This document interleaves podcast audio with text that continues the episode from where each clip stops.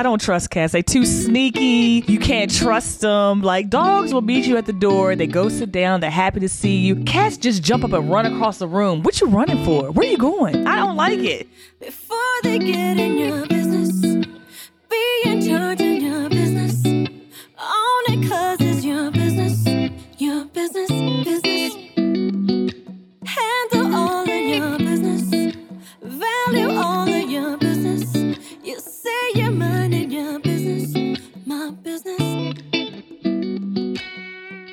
Coming up on today's show, we have a packed show, and I'm not going to say that every time because I know people do, but this one really is lit. We have Killer Mike who's coming on, and he went from artist to activist, and we all love how he's holding it down here in the A. And then we have Larry Miller, who's an author, just released a book. He's been a team president, he's a high powered exec, he's still working for Jordan Brand, doing all these grand things. We're going to talk to him. We're bringing it to the pod today, baby, because there's so many topics. Apparently, Cole doesn't like cats. I know you guys heard it at the top. I was today years old when I found out how much she doesn't like cats. So that's what we have coming up today on Montgomery and Company. Let's go.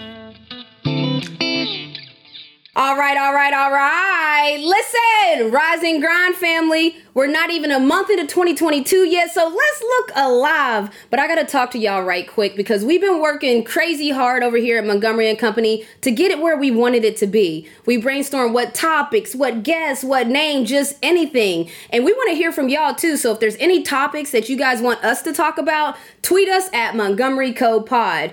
Listen, we took our time with this, and even having done that, we didn't really know how it was going to be received, but top 50 though? Like, y'all messed around and put us in the top 50 podcast in the sports section. So, some of y'all might not know how big that is. I didn't really even know until Paul let me know, but that's one of the biggest categories of podcasts. So, we hopped in that category. And then, speaking of Paul VP, when he hit the group chat to let us know how many of y'all listened, where we ended up ranking, I'm gonna tell you right now, we started doing a little shout in the chat. We're a church family, okay? So we started, them feet got happy, boy, I tell you. And this might sound a little bit crazy, maybe bad, but I didn't really set a goal for how many listeners we wanted to have or a milestone. Our only goal was just to put out conversations that were real and authentic. That's the only thing that we wanted to do. We just wanted you guys to like it and we wanted you guys to be able to take something from it. And we're only one weekend, so I'm not saying this like, oh, we've done anything crazy, but we believe in celebrating everything, even the small wins. And so that's exactly what we're going to do. We're going to continue to bring these conversations about how to build. And then one last thing I know the sentiment is that we have a long way to go, and I know we do, but I can't help but feel inspired after Martin Luther King Day.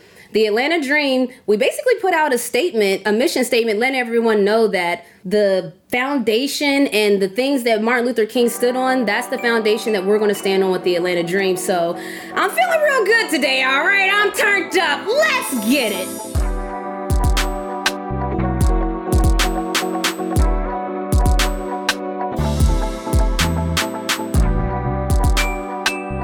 Okay, family, there's been some chit chit chatter chatter, and I want to hear y'all's opinions on it because we got three generations sitting right here in front of me, so we might have three different answers.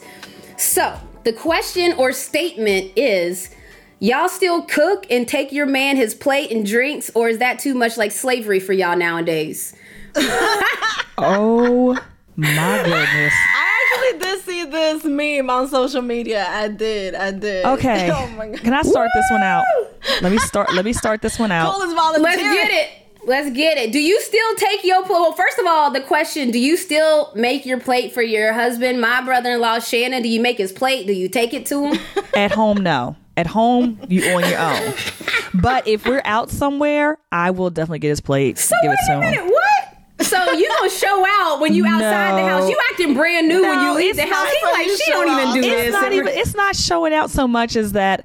I don't know. It's just when we're at home, we're all doing so many different things. So it's not necessarily me stopping and making sure he has his plate. He could be making my plate. I can make his plate, or we could not be. But then why do you make it when you leave the house? well, it's I don't know. It's weird. That's just the way I do it. Like when I go to other people's houses and like if he may be sitting somewhere. She catfishing his family. That's what this sounds like. A whole catfish. But you know what's really funny? At my family, I bring him a plate. At his family, he brings me a plate. So we kind of like do it. Oh. That's the way it is. He'll bring me a plate. I'll bring him a plate. Submission competition. I don't like know, that. but I don't think it should feel like slavery because you're supposed to be doing. You do things for your loved one just because you love them. I don't think you have to say, Right. "Well, you know, you got my plate last time, so you better get my plate this time." Like, Let me just add something to that, Nicole. One of the reasons what caught my ear there was that when you're at his house, he helps your plate, and when he's at your house, you help his. It's probably because if it's a special dinner, you might not know what's actually in the pot. I think you told me.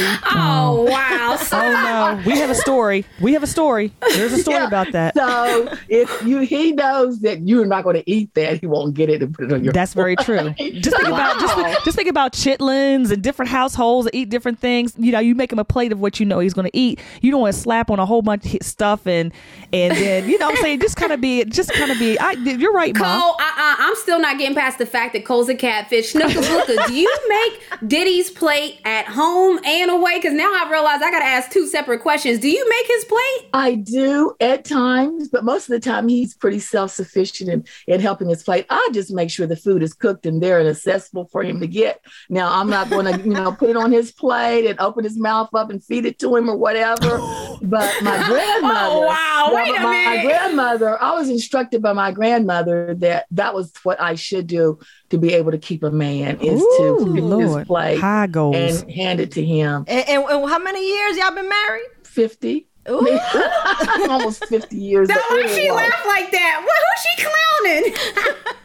because he's been conditioned. Like, as I said, my grandmother said that, and I grinned and, and, and you know did not disrespect her. And at that particular moment, I did hand him his plate. But after that, I told him, "Do not expect that every time." wow, another catfish. Cole got it honest. Wow. Let me find out. Rory said he's been tamed. Roy says he's tamed. Yes. Baby, tell them about us, man. Listen. I mean, Sam, don't make us look bad. Sam, don't make us look bad on here. I love you, sis. don't you make us no, look bad. I mean, look, I was raised. There's a lot of women in my family, all different kinds of generations. So I was taught from my Oh. mom and my aunts and stuff that you know there is a certain way to be in a relationship when you're married and stuff. You do take them their food and and and you do you do serve your spouse. But it's not like a requirement. It's not like a. re- So I want to know. and This must have been the guy, a guy who wrote this meme or something. like talking about, oh, is that too much slavery? Is that slavery for y'all? That, his girl must not do nothing. So She's I he was salty. That was a salty statement. Yeah, I agree. I exactly, agree. A very salty So- statement. So it's like I do I'm gonna it tell you right now, 'cause Cole, you lucky want to have a man. All that way- catfishing Look. you doing and all that attitude you look, got. Look, you right. Daddy's let me tell you, the day I got engaged, we told mom and dad and we got married. I told dad and we were married. He said, Now Nikki, your mouth, because he know my mouth Yeah, y'all don't is know. Cole got uh, the mouth of the South, boy. Hey, hey, but she she been married twenty plus years too. I said, Daddy, no. He was like, he was like, I'm telling you, Nikki, your mouth now, your mouth. yeah, we've been married 21 years this year, so something going right. See, so I'm 21 years. y'all doing something 21 right. too. Y'all gotta teach so- me something. So No, you doing it right. Listen, she don't want she don't want you to learn from nothing from us. Apparently, Right, so, uh, baby, baby, don't be hanging around Snook and Cole because they'll teach you how to act in public, and then when I get home, I got a whole different human. Don't listen to them. I mean, no, no. They, the the sisters, they they they definitely teach me stuff. You know, she Cole gives me parenting advice that I had to take. I had to let go of Angel a little bit because Yes. he that was my little baby. So I definitely listen to my sisters now. I listen to All Shay right, and well, listen, I just wanted No, to hear. hold, on, hold be. On, real quick. Just final Okay. answer. I do like to serve, but sh- we serve each other, so that's it. That I like to serve. Okay. Thank I And you. listen, I kn- you know, and it's a new age. You know how Royce, Roy, our producer, said that they share cooking duties in their house, Yes, and I you like know it. when his wife cooks, he puts up the plates, and he wipes off the table, Yes. and when he cooks, she puts up the plates. Roy, you can come over here to dinner anytime. Anytime. You can come to dinner So at my house Roy is over here trying to get brownie literally crying. Points, I guess.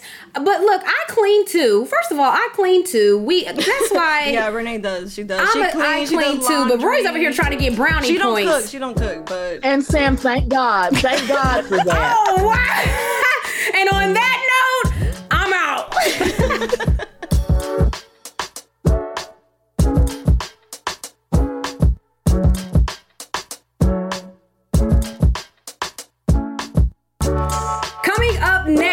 Have Killer Mike. He's half of Run the Jewels, Grammy Award winner, the first ever Billboard Changemaker Award winner, and host of Love and Respect, my guy, Killer Mike.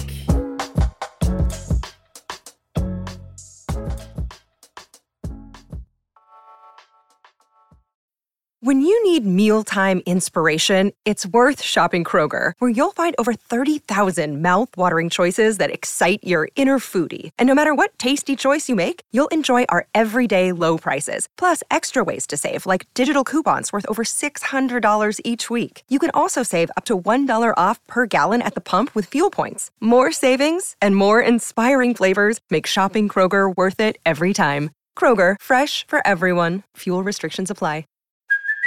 Hey, it's Kaley Cuoco for Priceline. Ready to go to your happy place for a happy price? Well, why didn't you say so? Just download the Priceline app right now and save up to 60% on hotels. So, whether it's Cousin Kevin's Kazoo concert in Kansas City, go Kevin, or Becky's Bachelorette Bash in Bermuda, you never have to miss a trip ever again. So, download the Priceline app today. Your savings are waiting. Go to your happy place for a happy price.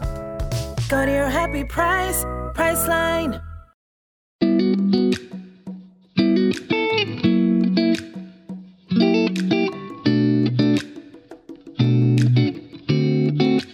Killer Mike. Come on, man. Thank you for joining us here on Montgomery and Company. Yes, thank you. Thank you guys for having me. I appreciate you sincerely. Okay, so let's hop back to 2020, where the world was looking at Atlanta. I was here watching the local news, which was pretty much history happening live in real time. There was a lot of energy in the city. There were protests. Can you just walk us through how you and T.I. ended up on stage with our former mayor now, Mayor Keisha Lance Bottoms? Like, how did that become a thing? T.I. and I own Bankhead Seafood, the restaurant, and we've had a food truck out for the last year and a half. Not only getting people the food that they've been wanting, but getting you know the word out that we're coming back with the full restaurant on Bankhead. So I was hosting the rapper Noreaga from Drink Champs, the number one you know number one podcast, hip hop podcast Yes, sir. I was feeding Noreaga some fish. Noreaga was rolling blunt, mm, drinking Moet. It a rapper's video, and um, and T.I. comes to me and says, "Hey, you know, as it gets darker, the protest, which we support, you know, we support the people raising themselves up and telling government and other organizations we're not accepting this. They were like, it's it looking like it's going to pivot into violence. That people are kind of starting violence, but not the people who were originally there. And T.I. and I grew up about four miles from the CNN center. You pivot west then you're going directly into our neighborhood. If you pivot, you know, east, you're going into the city. But what they were telling Tip, you know, we don't know what to do, but we're trying to get someone to say. So I was like, well, they called the right person, calling you. Wow. I ain't doing nothing. and, uh, and Tip was like, man, you know, after about an hour, he was like, well, if you, you don't go, I'm not going. It was, I knew it was important that somebody go. So I couldn't let my friend go by itself. So I thought originally I was just going to support my friend. And um, you got to remember, Keisha Lance Bottoms, T.I., and I all are from literally the same neighborhood. And then you get down there and you see her checking police like, "Hey, we're not going to go in yet. You know, we're going to give them time." And then Tip, you know, your brother's going to talk. And you're like, "Okay, I'm in it." You know, you walking past all these police officers. Many of who look like you, and many of who don't want to go in and hurt people who look like you. And I'm just like, all right. Your brother said something on the mic, and it's like, oh, it's your turn. And I, I said the things I said because those things are important to say. A lot of times, uh, because I was mentored directly by the people who organized the civil rights. I was, you know, I'm mentored by James Orange, Andrew Young, Joseph Lowery.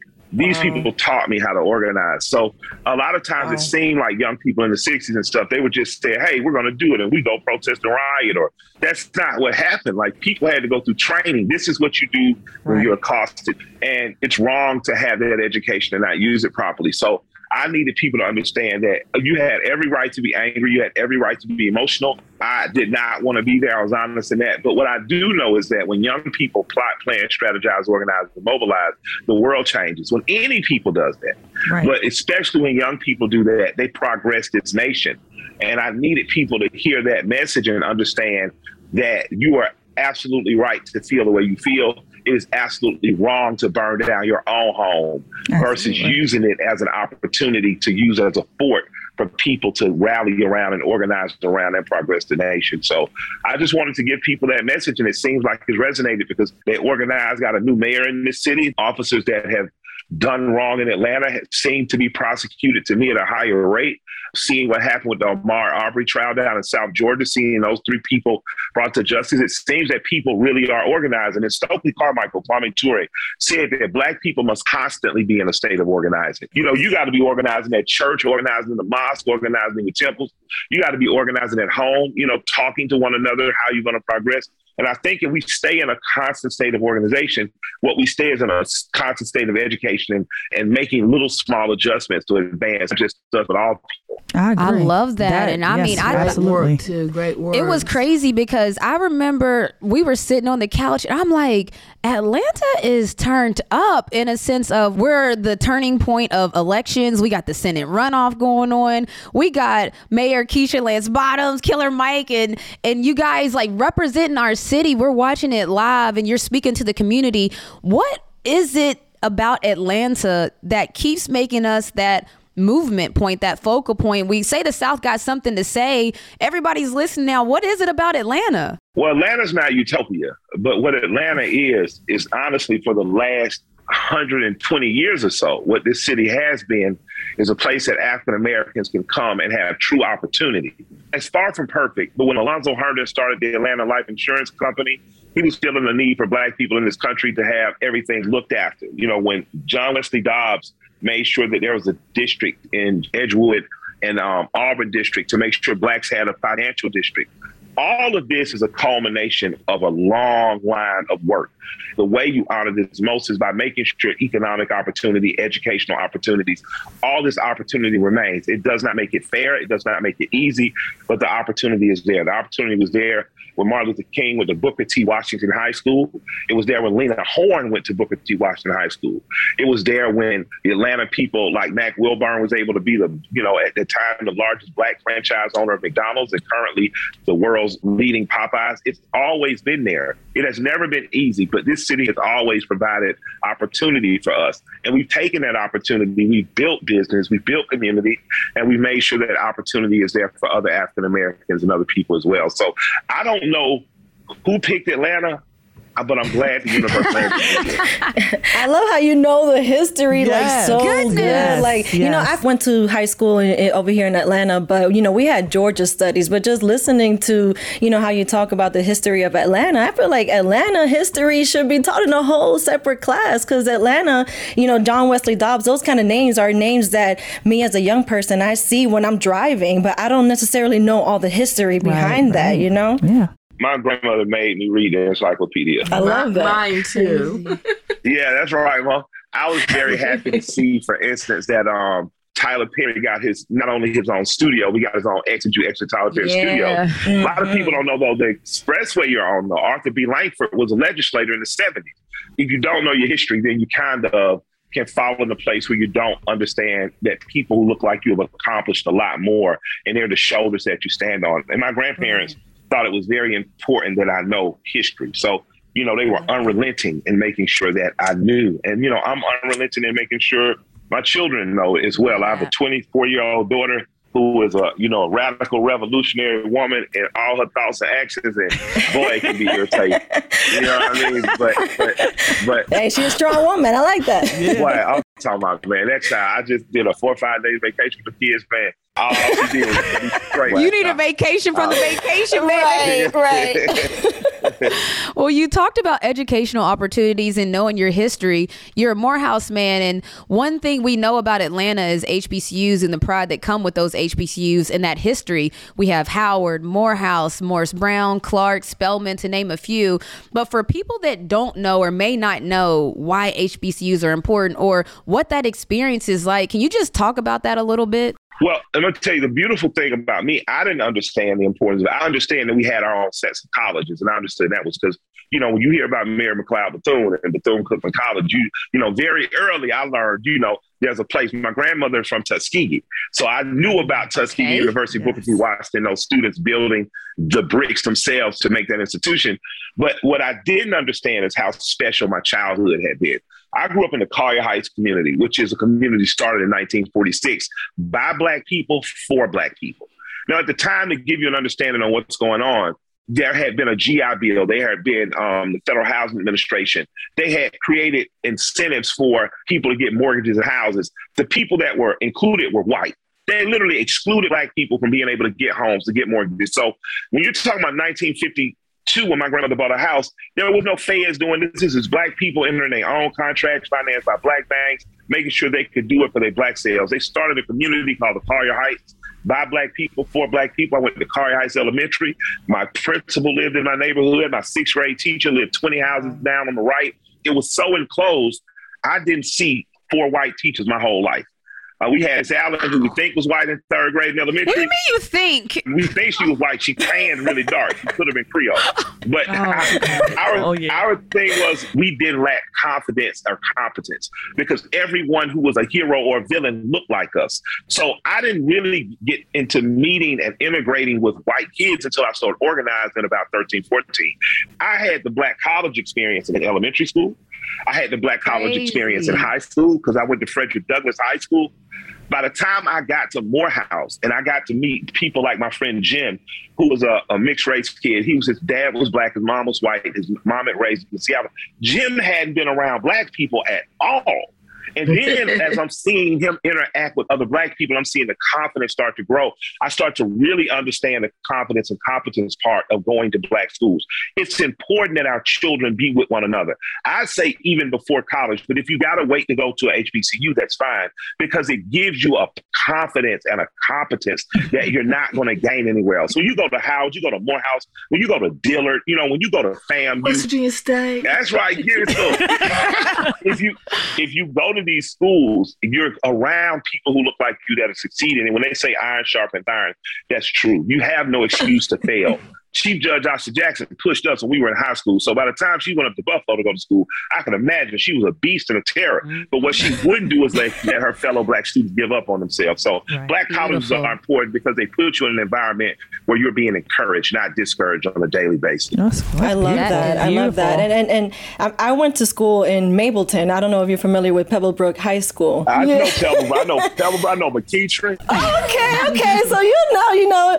So you know, I, I, you know, like what you're saying gives me goosebumps because it's so true to go to school with the people that are like you, that look like you. Because I had that experience in high school, but then when I went to Kennesaw State, and it was a completely different like demographic, I felt like I was questioned a lot as a Latina, as a minority. I felt like I was the exception. If I did well, it wasn't the norm. You know, it was different. It was different. God bless their soul. Everyone gets told the story of victimization to the point you don't realize until you get out. Well, I didn't realize until I get out. Like, okay, bad stuff happened. It wasn't right. We were victimized, but I'm not a victim. Like you, you can't go to Exactly, Frederick Douglass. High School and you walk in Frederick Douglass High School every single day, and the first words they meet you with is without struggle, there is no progress. So every day in that high school, you were expected to have to work hard to progress. So, you know, there's just something about keeping black and brown children, period, around one another.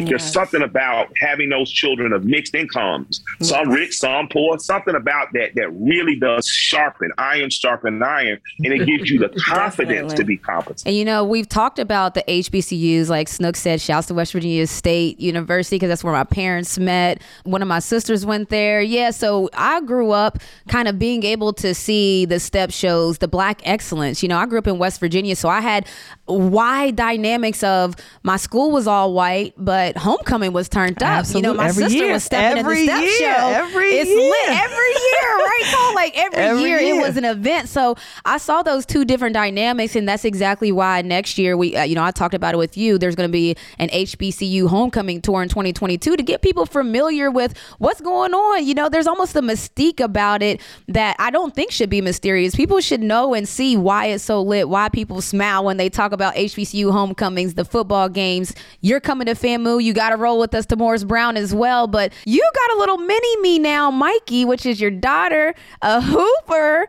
Talk about being a girl dad because that's a whole different world, especially when you're a girl dad in the sports world and you see the different dynamics of how sports is treated on the men's side and how sports is treated on the women's side. Yeah, we had that as we were vacationing. We were talking about my daughter Anaya, the older one, who's 24. Anaya was the team manager, so she kept the clock, helped the players did that, and she helped the girls and boys teams. My daughter Mikey plays, her sister plays, and they were talking about fairness and equity around female athletes and getting paid. Come on. Wow. Come on! Wow, that's amazing. At their age. A 14 year old's talking about money. I'm like, all your money come from me. What's your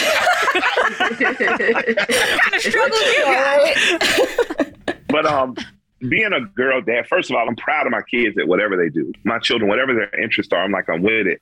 So Mikey started playing basketball. I was happy just because, you know, mind, body, and soul. I wanted her to be moving her body as well as her mind and her soul was cultivated. But I really started to understand the importance of not only parent support, but dad support in particular, because to look off that court and see her father yelling and screaming and acting a fool, there's a different sort of, of pride in that smile where she's just like, oh man, sit down. You're embarrassing but but I'm very proud of her because she's interested in doing it. I'm very proud to be cheering for her. You know, I have a job where people cheer for me every night on stage. So I know how good that feels. I want my 14 year old daughter to know that I am adamantly her fan as a human being, not just as a player, you know, as a human being it matters to me that she goes out on that court if she's tired, and she works through it. It matters to me that if she has a bad game, she shakes it off and gets to the next game successfully. It matters to me, not because I want my daughter necessarily to be the illest basketball player ever.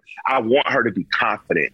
What black children in particular are lacking is not the competence to do things. They're lacking the confidence to know they're competent. So for me, being a girl dad has been a blessing because it allows me to cheer for the people that most need cheering for. It allows me to cheer for the people who are one day going to be the leaders in my community, the leaders of my family. You know, it allows me to cheer for the little human being that I helped create that definitely is special and unique. So I, I really am humbled that the universe gave both my daughters to me, all my children, but my daughters in particular are very strong willed, very opinionated, and usually fact checked a lot better than their brothers. Well, I love that. You have a show on PBS called Love and Respect. I was on there. I got to chop it up with you. I saw Tyler Perry was on there, amongst other names. But talk about love and respect. Why was it important right now? it's important right now because we're so polarized and because people can hide behind computers. It seems that all we're becoming are tribes of people arguing over who's right.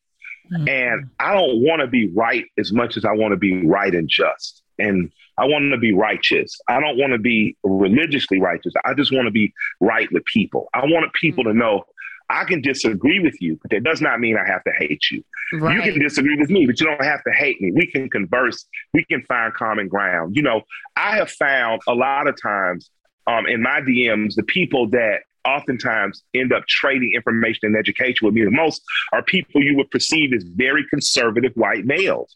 I remember going through my DMs and Twitter, and a white woman contacted me saying, "Thank you." It was during the controversy where people were people were angry that I'm very pro Second Amendment. I'm I'm I'm pro blacks in particular should own guns. They should train relentlessly, especially in these times. And the woman said, she said, I've been wanting to get my husband to watch the documentary called 13th that talked about the 13th Amendment, and he would not watch it. He assumed it to be liberal propaganda. And she said, because I watched your Colion Noir interview with him about guns, he watched 13th with me. She said, You changed my stance on guns. I had never thought guns to be needed or necessary, but I understand. And she said, You changed my husband's stance on systemic racism. He now understands that slavery never stopped or ended. It was redistributed through that amendment saying that slavery is illegal except for the prisoner. And soon after slavery ended, Jim Crow laws come into effect that make black men members of chain gangs and make black men prisoners. She said, You brought a new understanding to my household. And that's when I understood that you're going to take some slings and arrows. You're going to be unpopular sometimes, but the message is more important than your ego. You know, so I find myself in my DMs talking a lot to people who are perceived as conservatives. And I'm like, it's not enough for me to simply talk to these people in private. We have to show the world that love and respect is transformative. And the best way to do that, to me, is through television, and in particular, public television. Why? Because public television Right. changed my life. I Right. told you I grew up in an all black enclave with all black people. I didn't know white folk. I just knew white folks all the time didn't like us, and my grandfather would say, "Stay away from them if you can." Hey, that's the old people's talking. He said, "Keep you one or two good white folks." But as a man, don't go to Cobb County, don't go to Gwinnett, he tell us don't go to Douglas. Cobb County's the worst. I know. Your grandfather and my grandfather must have grew up in the same neighborhood. exactly what I'm. But I, but I um I learned I learned about white people. I learned about white people honestly through PBS. The Fred Rogers, the members of the Electric Company, Sesame Street, Bob Ross. What I started to see was, oh, okay, we're all just human beings. We may look different, we may have a different hue or skew, but we all are human beings that want better for children, that want better for ourselves. So I wanted to be a Fred Rogers for another generation. I want it to be a conversation holder where mm. people don't have to look like one another or even agree if they do look like one another. Because in a world where everyone's polarized and arguing, that's what kids see and that's what they think is normal. You need people to be able to sit down and converse so that there's another, an alternative normal. Beautiful. I love that. Love it, love it, love it. Lead with love. That's always. And you talked about kids need to see it and generational things. And we talk about generational wealth, generational inheritance. What does that next generation look like in our families? And here at Montgomery and Company, we always talk about it's a generational thing. I say it out loud. I want to have generational wealth for my family so that my son can have it, my nieces, everyone. What are your thoughts on generational wealth? Well, a lot of times people, when they hear generational wealth because we've had cool jobs, they think we're talking about millions and billions and zillions of dollars. It's not what we're talking about. Now, if you happen to become a millionaire or billionaire, that's a very intentional thing. You got to plot, Hello, plan, strategize, organize, and mobilize and do that. But generational wealth is this. My great grandparents were the sons and daughters of people who were enslaved. My great grandparents were then sharecroppers, in which they were paid unfairly for being overworked and underpaid, but they managed to save enough money to buy 40 acres in Tuskegee, Alabama. Out of those 40 acres, the state took some acres for eminent domain to build a highway and things of that nature, but there are over 20 acres still left. Those 20 acres now are leased out to a lumber company. We still get residual checks every January from that lumber mm-hmm. company because my great grandparents were intentional in understanding that we have to leave something for our children and their children and grandchildren alike. My grandparents owned houses. The fact that my grandfather owned an extra house allowed rental income to come in, which allowed us to vacation. My grandfather said that when I die, don't raise the price on my tenants. Let her stay here till she dies. We followed his instruction. We did that. After she died, my sister then acquired the house. My sister got a loan, fixed the house up. My sister still lives in that house today. When my grandmother died, the same house we grew up in in Collier Heights, my other sister now owns. My dad's mother, I bought her lot. And now I own that lot. Generational wealth Beautiful. is leaving, and it is usually home ownership. You know, I looked at something yesterday that said how blacks were cut out of home ownership um, post World War II and the GI bills and the Federal Housing Administration, and how it really held us back for 80 years. It didn't allow us to be homeowners. It didn't allow us to leave. It didn't allow equity to accrue for us. A lot of white people got a chance to be educated because of the equity in their parents' homes. A lot of us were not educated simply because we didn't have post secondary education because we didn't have the means to do that. Generational wealth is simply you taking financial and physical responsibility for yourself and ability to leave something of value or work for the next generation that comes after you. My wife and I worked vehemently hard to do that for our children.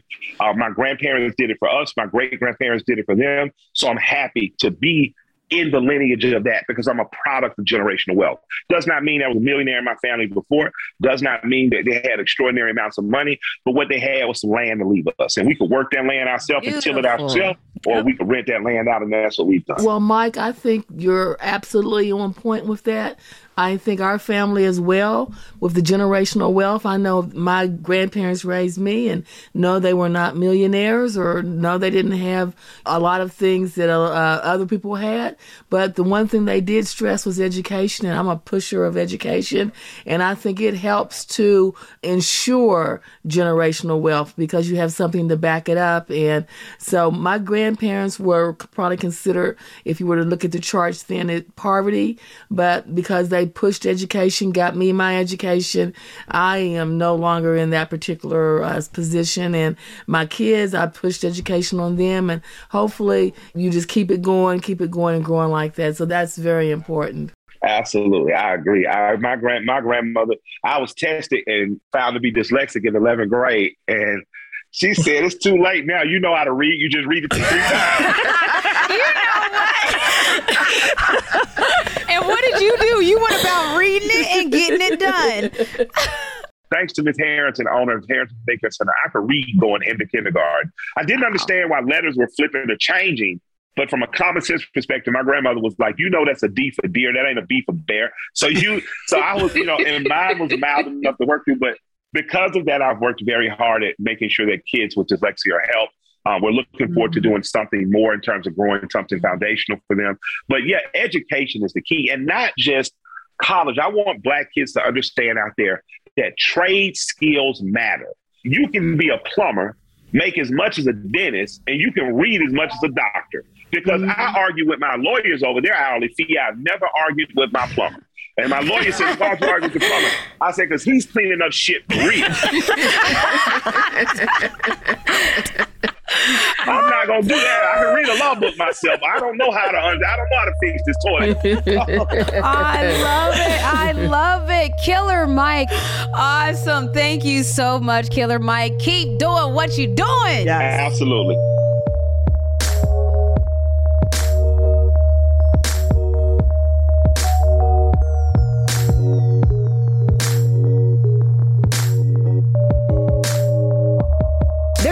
Of discussions that happen on social media at all times. There's always a discussion, there's always a goat chat, there's always who's the best, there's always a this or that. So we like to bring those discussions to the podcast, which is a little thing we like to call bring it to the pod. And the first thing we have up that I'm going to ask everyone is socks or no socks? What do you prefer when you go to sleep? Well, my sleeping with socks is seasonal. So in the summer, I don't sleep with socks at all. But in the winter months, I sleep with socks uh, most of the time. And one of the things What? about my sleeping is uh, I usually sleep with one foot from under the cover in the wintertime. and so the foot that's from under the cover has on a sock, but the one under the cover doesn't. So sometimes it can be. No, ma'am. Um, oh my Snooka gosh. There's no way that you have one sock on and one sock off in the holiday in the winters. Ask your dad. Yes, that's how I do it. And I always sleep on the same side so it doesn't make a difference. So if my left foot is always socked and my right foot is always Oh my unsocked. goodness. Oh In my goodness. Nicole, please tell me that you aren't one sock on, one sock off. Socks or no socks when you're sleeping, Cole? No socks. It's too hot. I have about three blankets on my bed. I don't need socks. When I get in the cover, it is a cocoon of heat. So I do not need any socks whatsoever. I never have Thank you for some normalcy, Serena. I think it depends, honestly. I think, I don't know, I like to do socks on just because I'm like cold natured. But also, like in the Dominican Republic and in New York, there's a lot of rats and mice and things like oh, that. So they used, they used to scare me when I was little. And they used to say that if we used to sleep with our feet out, that the rats or the mice would bite on our toes. So I don't like having my feet out. I have a thing about having my feet out when I sleep. I don't do that. I don't do that. I did not know that's why you don't like to have your feet out. We don't have here, boo boo. You don't have to sleep with your socks on here, but I get it. Now you're scared. As for me and my house, y'all already know it's no team no socks over here. It's Thank too first of all, like that's too much clothes to go to sleep in. It's uncomfortable. I'm gonna be hot. And I'm one of the people that I like to be snuggled up under the covers. That's a part of being in the bed. You want to be like submerged in the covers. If I have socks on, one or the other has to go. And it ain't gonna be the covers. So that's my choice. I'm so sad to hear that they was nibbling off toes in, in the DR. That's tough. That's a tough blow. But I'm gonna move on to one that, oh boy, this is gonna be interesting. And I think I know everybody's answers before I ask, but I know that this is a great debate because one of my hosts on TMZ Sports, Michael J. Babcock, He's a huge cat lover. So the question is cats or dogs? Bring it to the pod. I'm going to start with you, Serena. Well, I'm allergic to both, so I can't choose either one of them. I love both. I love every time I see a, a puppy or a cute little cat, I'm like, oh my god, they're so cute, but I can't touch it, so I can't. So you're not choo- are you choosing neither this nor that? You're not going to bring it to the th- pod? there has to be an inclusive option for people who are allergic, like me. Wow. She's saying we need inclusive options, neither for the allergic people. So, or birds, fish, anything. I'm a fish person, but the question Hey, is fish, cats or fish are cool. Fish are cool. Hmm. Serena's saying neither. neither. Snooka Booka, what are you choosing?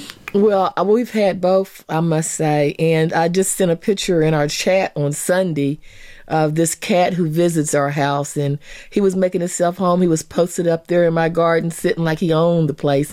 My only, and my only uh, thing that I ask animals like cats that visit is that if they come to my house, they come to work. So find any rodents, uh, Oh, snakes, mice, or whatever. Have at it. Take it home with you, whatever. But just don't come over here being lazy. Now you can't be loafing. over Wow. But I am a dog person. We've had dogs most of uh, most of my life, so I'm So more of a Snooka Booka dog says person. she don't care if it's a cat or dog, but hold your weight when you come around our parts. It don't matter what you are, you better hold, own your keep. So that means if you're a cat, you better clean up the rats. Look, we have gardens, we have a lot of vegetables. Don't let don't let the critters eat up our good greens that Snook has just planted. Cole, what you got? Cats or dogs? Uh, dogs hand down. I don't trust cats. They're too sneaky. You can't trust them. Like dogs are predictable. Dogs will meet you at the door. They go sit down. They're happy to see you. Cats just jump up and run across the room. What you running for? Where you going? I don't like it. I don't like it. I don't like it. So no, I'm definitely a dogs. I'm not a fish person. We had fish. That was a disaster in my house. I promised myself I would never have another fish. so we, our kids put Gatorade in the fish tank thinking the fish were thirsty. I don't know how that works. They were little. they didn't understand. So we woke up Oh, to my water and half dead fish. Never again. So I don't like fish. I don't want any birds. I, I I love my dog, but he will be the last critter that I own. And that's it. Dogs only. Cats are too sneaky. Can't trust them. Dogs only. Cole said cats. She don't like when she don't know what you thinking. You running all over the place, hissing for no reason. Yeah. They did say that dogs are a man's best friend. So I'ma just go with the inclusive option of neither. I'm sorry. I, look, I got onto Serena, and then I liked it when it was presented oh. because for me, look, I'm allergic to. That's why it works out great for me and Serena. But I have a really so let me just tell people I have a really strong nose, and that means anywhere I go, if there's a, a hint or a scent of anything, I smell it more than the average person. So if there's dogs in your house, I know that people are clean and they're like, oh yeah, I'm clean. I smell the dog like in the cleanest of cleanest houses, and the people that say they clean their houses and it's the I smell dog, and it's not like ew, it stinks. It's just I can smell it. And when you have other animals, I can, smell, it. And so when I walk into my house and I can smell candles, because that's what this house, we always have a candle burning at all times. In this house, that's what I want to smell. I don't want to smell dog. I don't want to smell cat. That's just me. Our producer said cats are evil. And I've been watching. We've been watching too many scary movies. We've been watching uh, the always a cat. Mummy, It's Jeepers always a cat. Creepers. It's like cats. They say cats are from the underworld. I don't know what to believe. I mean, it, I, I don't know. I don't know. I don't know what to believe either, but I'm going to move on. Snooker Booker, you had something to say. What is it? Well, I just want to add, uh, Serena knows we've talked about this. So, uh, my grandmother told me that I was born with a veil over my eyes so I could see yeah. kind of the Oh, supernatural goodness. stuff and I could see things that other people might not be able to see. I could figure it out. So, Serena said she was told the same thing that she had a veil over her eyes. She could see things too. Well, what I want to do with this last question about cats or dogs and your nose that you can smell everything. So, I guess you inherited that from your dad because he's got one of those super noses that he can smell Oh, everything. gosh. So I guess uh, some of my kids were born with a veil over their eyes, and you were born with a veil over your nose. yeah. That's what you wanted to say, Snooker. That's what she was really wanting to get out. She couldn't look. Look at her. She's tickled too.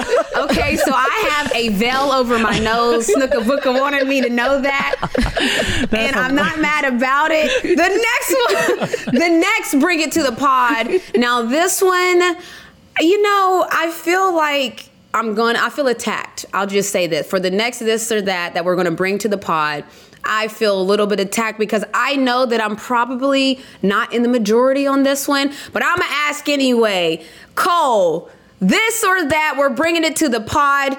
Milk in the cereal first or cereal first and then the milk in your bowl? Which one is it? Cereal first. So you pour your cereal first I and then you pour your milk on top of your Yes, cereal. I don't drown my cereal. Some people drown the cereal. I pour the cereal and then the cereal is still is still a pile above the milk. It's supposed to be. Uh-uh, look at Yes. Cole already trying No, to no, no, explain no, that no, she no, likes no, no. soggy cereal. I don't like Cole's soggy. I don't like soggy cereal. I want someone to still have the crunch and the taste to it. It not be a whole mess. Then you, the milk, you can't even drink it. You're drinking bits. It's just crazy. I just, I'm just not cereal. So first. Cole said she's pouring her cereal first. right. Serena, what are you doing? Are you pouring the cereal in the bowl, then pouring the milk, or are you pouring the milk and then the cereal? Well, I didn't even know that that was like a real question. I thought that everybody just does the cereal first. What do until I do? met you, until I met you, and I'm like, I don't even. Okay, you're just different because I didn't even know people did that. But she does the milk first and then the cereal, and I think that that's just like kind of weird. But I don't even say anything. I'm like, to each his own. To each his own. Wow, I, just- told you I I'm felt like, the I'm attack. I knew it was coming. I'm normal. I'm a '90s kid. I grew up watching all, all these cereal commercials. Everybody puts a cereal in first. There you I go. don't know You're why. right. I think about that. Yes, they pour cereal. first, then soggy cereal. milk. She so she's team soggy cereal. Snooka Booka, what is yours? You know, we've always put the cereal in the bowl first and then the milk because depending on what day it is, you might not have much milk. So you put the cereal in the bowl so you can divide the milk evenly amongst the people who are eating the cereal. And the thing about the sogginess is, well, you don't pour the milk on your cereal and then you go fix your coffee, or your tea, or whatever. Whenever you put your milk on Oh, your cereal, wow. You should should be be ready in front of you and you should be Exactly. sitting down. So now we have to be in an eat. eating competition to see how fast you can eat your cereal because you know that there's a time limit. Once you pour all that milk on top of all the cereal, so let me explain myself since I've been called weird and I do things different, and you are correct. I do do things different, but here's my thought process I like to pour the milk in there so that only the bottom layer of the cereal that's living in the milk, because I'm like Cole, I don't drown my cereal in a bunch of milk. So I like only that bottom layer that's in the cereal to be submerged in the milk. Then I like to just kind of dip the spoon in there and let the other top. I have super crunchy cereal almost every bite and I can go make my tea if I wanted to because you know what I'm not on a time constraint. I'm not on the clock to see how fast I can eat my cereal to make sure that it's not soggy. So I would like to ask this question because this this is a problem here. Has anybody tried it my way? No, only way you can do that is if you eat Captain Crunch because that cereal stays hard about two hours after you eat it. It's so no, hard. baby, it I eat doesn't. Trix, Cheerios. That Trix is you hard, name too. it. Trix I is can hard, eat too. whatever I like, and it's Oh, gonna be goodness. nice and crunchy. So if you guys haven't tried my way, I think I got some homework. I think I need y'all to go next time you eat cereal. Pour the milk first. It will change your life. Unless you like soggy cereal and keep doing what you're doing. That's all I'm saying. I want some Captain digress. Crunch now. Why you being hungry? I was literally thinking hungry? about that cereal. So once you said, it, I was like, oh my god, I was thinking about Captain Crunch when you were talking about cereal. So it's crazy that she said that. But when you do it that way, Renee, don't you have to fight with your cereal to get it submerged? Some of those cereal cereals don't submerge no. easily. You have to be pushing it down and it's popping back up. Yeah, and then I feel like I got all the milk away. It's a whole half a gallon of milk in the bowl. I don't put a lot of milk in mine at all. I'm like you. I put a small layer of milk layer, at the okay, bottom of the bowl, and that's why I said only that bottom layer is submerged. I'll if you try haven't tried it, try it.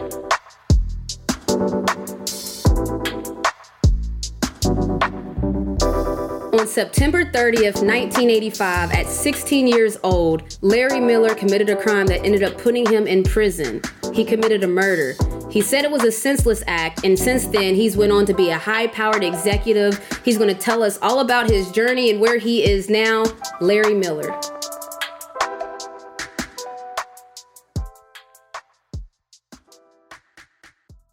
Everyone is talking about magnesium. It's all you hear about. But why? What do we know about magnesium? Well, magnesium is the number one mineral that 75% of Americans are deficient in. If you are a woman over 35, magnesium will help you rediscover balance, energy, and vitality. Magnesium supports more than 300 enzymatic reactions in your body, including those involved in hormonal balance. From functional medicine doctors to mental well being and female hormone experts, we all know that magnesium is the one mineral to improve all aspects of well being and health. But which one? Magnesium Breakthrough from Bioptimizers, the trusted choice recommended by leading experts with seven best absorbed forms of magnesium to ensure your body receives the support it needs for overall well being. Go to bioptimizers.com slash balance today and use code BALANCE10 for 10% off. Support your journey to wellness at B-I-O-P-T-I-M-I-Z-E-R-S dot com forward slash balance. Magnesium Breakthrough from Bioptimizers, your foundation to optimal health and vitality.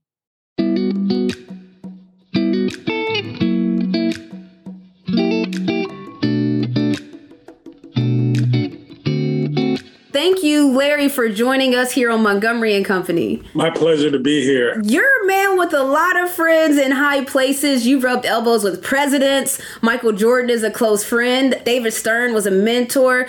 You even have people like Kanye West on speed dial, which is like crazy. So, growing up in Philly, did you ever see yourself living a life like this? Uh, never. I'm living beyond my wildest dreams. I never thought that I would be able to uh, have the kind of job that I've had or the kind of career that I've had, and definitely not, you know, interacting with the kind of people that I've been fortunate enough to interact with and work with. And you know, you've had a lot of dream jobs, and so I know they're all different and all you know, people say it's like kids, you can't choose your favorite, but I would love for you to try because you're currently still with the Jordan brand. You ran an NBA franchise, you've authored a book.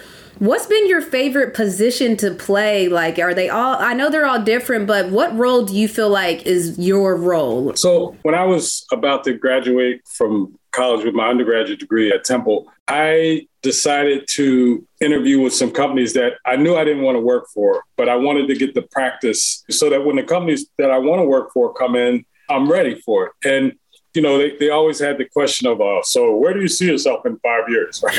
uh-huh. My undergraduate degree is in accounting. So the typical answer would be, oh, I want to be a CFO, I want to be a controller.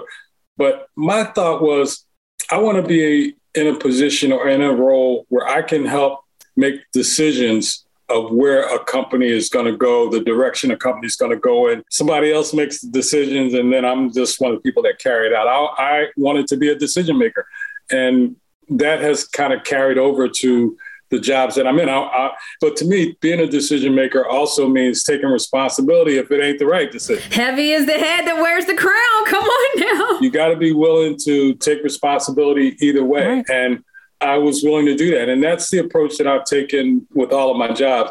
To say what's the favorite, I mean, it's it's kind of easy for me. It's the Jordan role. It's no, you know. It don't get no better than Jordan. and, if I didn't say that, MJ would be all over.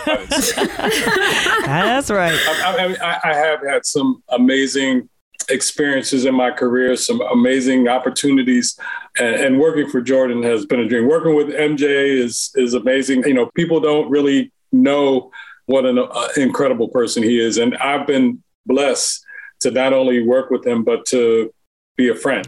People might think that Jordan Brand has always been booming with shoes like the Retro One High OGs that gets re-released and sells out in minutes, but the shoe game hasn't always been that way. And during your tenure with Jordan, you nearly doubled the revenue of the company. Like doubled the revenue of Jordan Brand. So, what accomplishments are you like most proud of to date and what do you attribute to that financial jump to double the revenue of such a company like Jordan? I, I did two stints with the Jordan Brand. The first one was when we first started Jordan as a separate brand within Nike. Uh, we started the Jordan brand around 99, 2000. And my first job at Nike was I was the head of apparel in the US when I first started at Nike. I did that for about a year and a half. And then I was asked by Phil Knight and Michael Jordan to put a team together and strategies together of how we were going to take the Jordan logo and actually create a brand at the time we were looking to do this was when Michael Jordan was about to retire from the Bulls for the last time. So um, there was a lot of angst around, hey, you guys are trying to start this while MJ's about to retire. But we believed that we had uh, an opportunity to create something that, you know, could connect with consumers in a really good way. So we decided that, hey, even though Michael's retiring, we still think there's an opportunity here to to build something. So I, that was the uh, first time I was with the brand, and we started. It was about 140, 150 million dollars, and then I I left in 2007 and the business was almost at a billion dollars when I left. I went to the Trailblazers. I was the president of the Portland Trailblazers for five years. Right before I got there, the Blazers were going through some tough times. Uh, they were known as the Jailblazers. There was a lot of trouble and a lot of people, you know, that were having issues. so one of the things that I was kind of charged with was helping to turn that around. And so I was at the Trailblazers for five years, and then Nike kind of reached out, and I ended up going back to the Jordan brand. And when I left, we were just about at a billion dollars, and when I came back, we were just about a little over a billion dollars. Um, but this year, we're going to be about five billion dollars. Oh, goodness. yeah, because you were crushing everything you were doing. You always seemed to find a way to level up. And I'm curious, how do you know when it was time to go and work for the Portland Trailblazers? You're already sitting pretty. A lot of people never know when is it time to move from one to the other. What was your decision making in when you decided to go to Portland? So the Trailblazers reached out, and I was like, you know, I'm good. I, I you know, I'm running the Jordan brand. Things are on a nice little roll. I'm good. And um, they continued to engage, and we kind of talked back and forth. And Paul Allen, who was the owner at the time, made me an offer. I had like a weekend to decide because Nike came back with a counter offer that I couldn't have asked them to do anything more. So now I had to make a decision. Am I going to stay at Jordan and continue doing what I'm doing or go to the Portland Trailblazers and do something that I've never done before? I didn't know anything about running an NBA team. And it was a tough decision. And I was going back and forth, and I had the weekend to make the decision. That Sunday morning, there was a place near where I was living in Portland called Bonneville Hot Springs. And it was like this hot mineral water deal where you could go and soak in this mineral water and then they wrap you and massage you and all this. and I was like, you know what? I need something to just kind of clear my head. So, and the other thing is, cell phones didn't work up there. So I'm like, okay, I'm going to drive up there, soak in this mineral water, get a massage, and just clear my head. And hopefully that'll help me make a decision. That sounds so relaxing. I was sitting in this tub in the mineral water and I'm sitting there relaxing. And I kind of come to the decision that, you know what, I, I think I'm going to stay with Jordan and, and continue to do that. I kind of laid back and closed my eyes. And in my office at that point, I had a picture of Jackie Robinson on his first day going into the Dodgers locker room. And that image popped into my head. And I'm like, you know, this is an opportunity for me to open a door for people that look like me that hasn't been opened before and may never get open if I don't do this. And so that was what made me make the decision to take the job with the Trailblazers. It was really about trying to set an example and show that someone that looks like me can do a job like this. We I love it. We yes, thank 'cause you.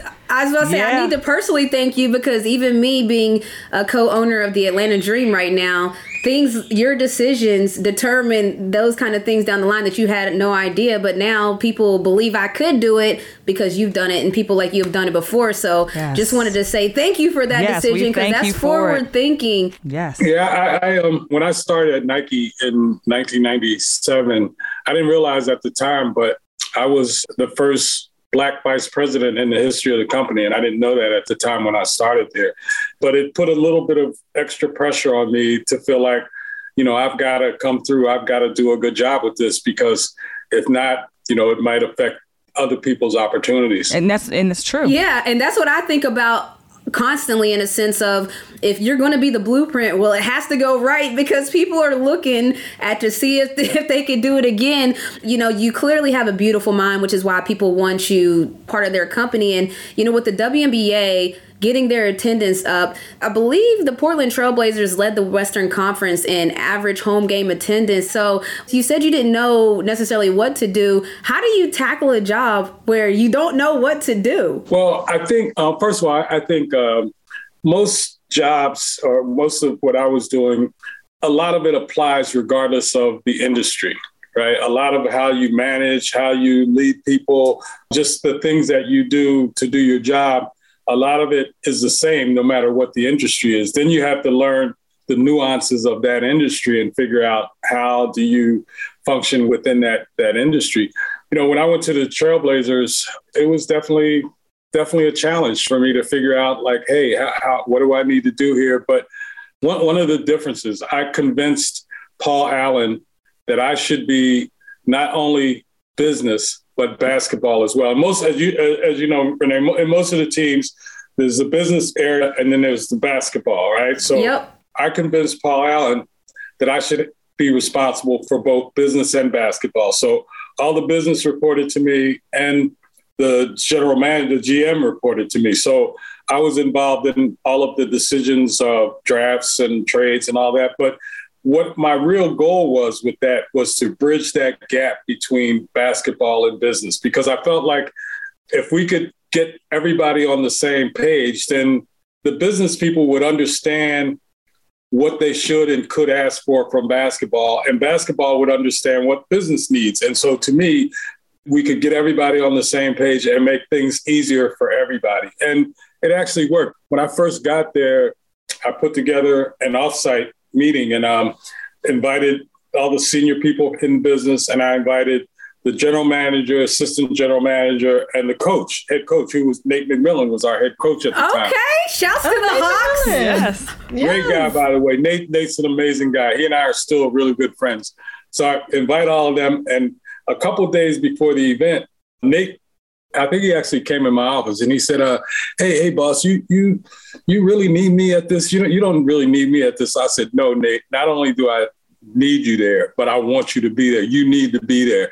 And he came, and him and the GM and the assistant GM, and I think by the end of the meeting, they got what I was trying to do. The business people were much more understanding of what basketball needs are, and vice versa. And I, and, and I think it definitely helped us. I love that. So I want to ask you a little bit about your book, My Secret Journey from the Streets to the Boardroom. You talked about how an employer had an offer waiting for you. You told them the truth, and then you said, I'm never telling anyone again. I'm keeping it quiet when that offer fell through. So I was curious, you know, after so many years of keeping the secret, over 50 years, how did you keep it a secret so long? And then why now? So one of the things I love about what you're doing here with family, because it was my daughter who actually convinced me that I should tell this story. Um, she she worked on me for a number of years. Like, Dad, you need to share this story. People need to know. It can inspire people. And so it was because of her that I decided to do it. And her and I started working on this probably 10, 12 years ago. And we would just kind of get together. She would ask questions. I talk, she'd record it and then go back and transcribe it. And we did this for years. And finally, about three years ago, we were like, okay, we have a document, but we need, now need to turn it into a book. And so we connected with an agency, we connected with uh, the publisher. But the reason for me to do this was is uh, there. There are a couple reasons. One, um, I think it can hopefully change people's perception of formerly incarcerated people. I know that there are a lot of people who know me now who can't believe the things that I did in the past, but I was a different person and I, I'm not that same person. And I think there are a lot of folks who deserve an opportunity to show that they have changed and that they have become hopefully contributors to to society. And so that was one of the main reasons to write it. And the other one was, you know, maybe there's some 16 year old kid out there who is about to do something crazy and maybe this will make them stop and think about it or give it a second thought and realize that they might do something that they're going to regret for the rest of their lives. First of all, I commend you because telling a secret is scary, and even one, you know, telling your past. And you started telling people in your inner circle, like Jordan, Phil Knight, and the NBA commissioner Adam Silver. So now that you have the book and more people are understanding your past, what's been the most common reaction that you've gotten from just people close to you? Like, what have people, how have people responded? It's been extremely overwhelming and encouraging the level of support that I've gotten. Two of the first people that I did share with were Phil Knight and Michael Jordan. And I think if either one of them had said, hey, you know, maybe you shouldn't do this, or I don't think this, I, I might have been more reluctant, but they were both extremely encouraging and supportive. I, will never forget after kind of sharing with MJ, and I told him, hey, my daughter was the one who kind of encouraged me to do this. His first comment to me was, I agree with your daughter. You need to tell this story. Phil Knight, absolutely the same. When I shared with Adam Silver, same thing. Adam was like, wow. He's, I remember him saying, you know, I've always had respect for you. I have even more now because of where you come from and what you've been able to accomplish based on where you come from. So it's been amazing to get the support and encouragement that I've been able to get from people across the board. I know there's going to be negative people out there that, you know, won't appreciate or won't feel positive about what I'm doing, but I can't do anything about that. All I can do is is continue to to feel positive about what I'm doing. And I think the more I've gotten encouragement and support the more I feel like I'm doing the right thing. Well, you've definitely inspired me. Yes. I've had family members who have been incarcerated and, and there is a stigma, you know, when, when when people have been previously incarcerated and even for the person themselves, you know, like you said, um, you know, maybe it could help somebody that is about to do something crazy or even somebody who has been previously incarcerated that maybe doesn't think that they can change their life around, you know. So I love the whole messaging. You, you, you know, Serena, one of the things that was had the biggest impact impact on me. And one of the things that I think is is the most important is, you know, I, I mentioned changing people's perception of formerly incarcerated people, but it's also changing your own perception of yourself. Absolutely. Believing that you can do something different, believing that you can change your life, that you can become a, a contributor. I mean, those are all things that it's it's hard for sometimes for people who have been in that situation to believe that they can they can do that. And and so that's one of the other things that I'm hoping will come out of this, that it will have some folks who are are either currently incarcerated or formerly incarcerated start to believe that they can change their life and the perception of who they are for themselves. This is a wonderful material for people who actually work with people in jails and in who are incarcerated. Uh, earlier in my career, I did workshops for uh, inmates and people in prisons and things, trying to get them to think about what career and you know where would they go after they were released. And a book like this would be a great resource to share with people in that situation because a lot of times they have no idea of you know what they would do or how to turn their lives around. So I, I would hope that your people are pushing this to institutions so that those people who are who are incarcerated can maybe see what they can do and, and so that it can inspire them. Yeah. That absolutely is is one of the goals that we're pushing. I, I would love to have this in prisons and you know have people that needed have access to it. I, I, I, would love for that to be the case, and we are working on that. We are. We are. Oh, great, great. I love that. Yeah. So, I mean, you talked about your daughter a lot, and we talk about family and building things for the next generation. So, I'm just curious, what does generational wealth mean to you? That's something we should all be focused on. Is how can we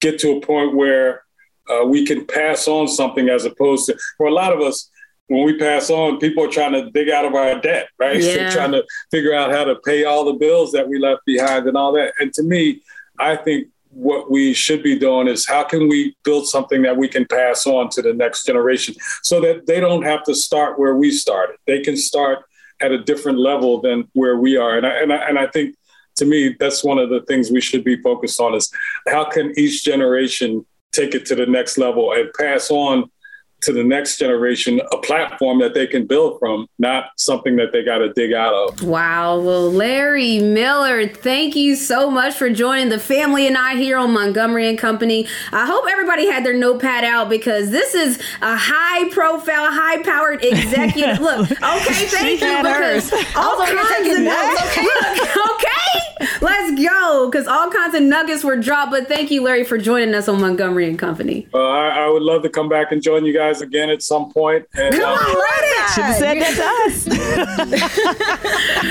us. Thank you, Larry. all right. Thank you. All right, so listen, that's all we have today. But man, every time I talk to giants like Killer Mike, like Larry Miller, I just it's I feel a little bit smarter leaving the pod and even with Killer Mike, how he was raised, how he was brought up. He's known the assignment from such a young age and the way he pours into everyone, not just me, but he poured into my family. Y'all heard it. And then Larry Miller, just the way that he's so open. I don't know if I could be that transparent about things that I wanted to keep private, but he did and he wrote a book to tell his story. So we want to continue to bring people's perspectives, bring people's backgrounds to life. And we're going to do it all here every Thursday on Montgomery and Company because as you guys should know, it's a generational thing all the time here. We'll see y'all next week. Peace.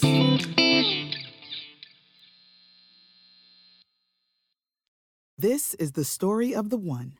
As head of maintenance at a concert hall, he knows the show must always go on. That's why he works behind the scenes, ensuring every light is working, the HVAC is humming, and his facility shines. With Grainger's supplies and solutions for every challenge he faces, plus 24 7 customer support, his venue never misses a beat. Call quickgranger.com or just stop by. Granger, for the ones who get it done. The headlines remind us daily the world is a dangerous place. The elites in charge say everything's fine, stop noticing. But you know better. And your gut knows that time is short to prepare for a world that is four missed meals away from chaos. My Patriot Supply has helped over 3 million families become more self reliant and is the company Americans trust to prepare. Go to mypatriotsupply.com and secure their best selling three month emergency food kits. Each contain delicious breakfasts, lunches, and dinners, averaging over 2,000 calories per day. Secure at least one food kit for each family member. For a limited time, save $200 plus get free shipping on all their Ready Hour three month emergency food kits. You're not ready if it's not Ready Hour Foods. My Patriot Supply also has solar power generators, water filtration units, biomass stoves, heirloom seeds, and critical survival gear. Shop mypatriotsupply.com today. mypatriotsupply.com.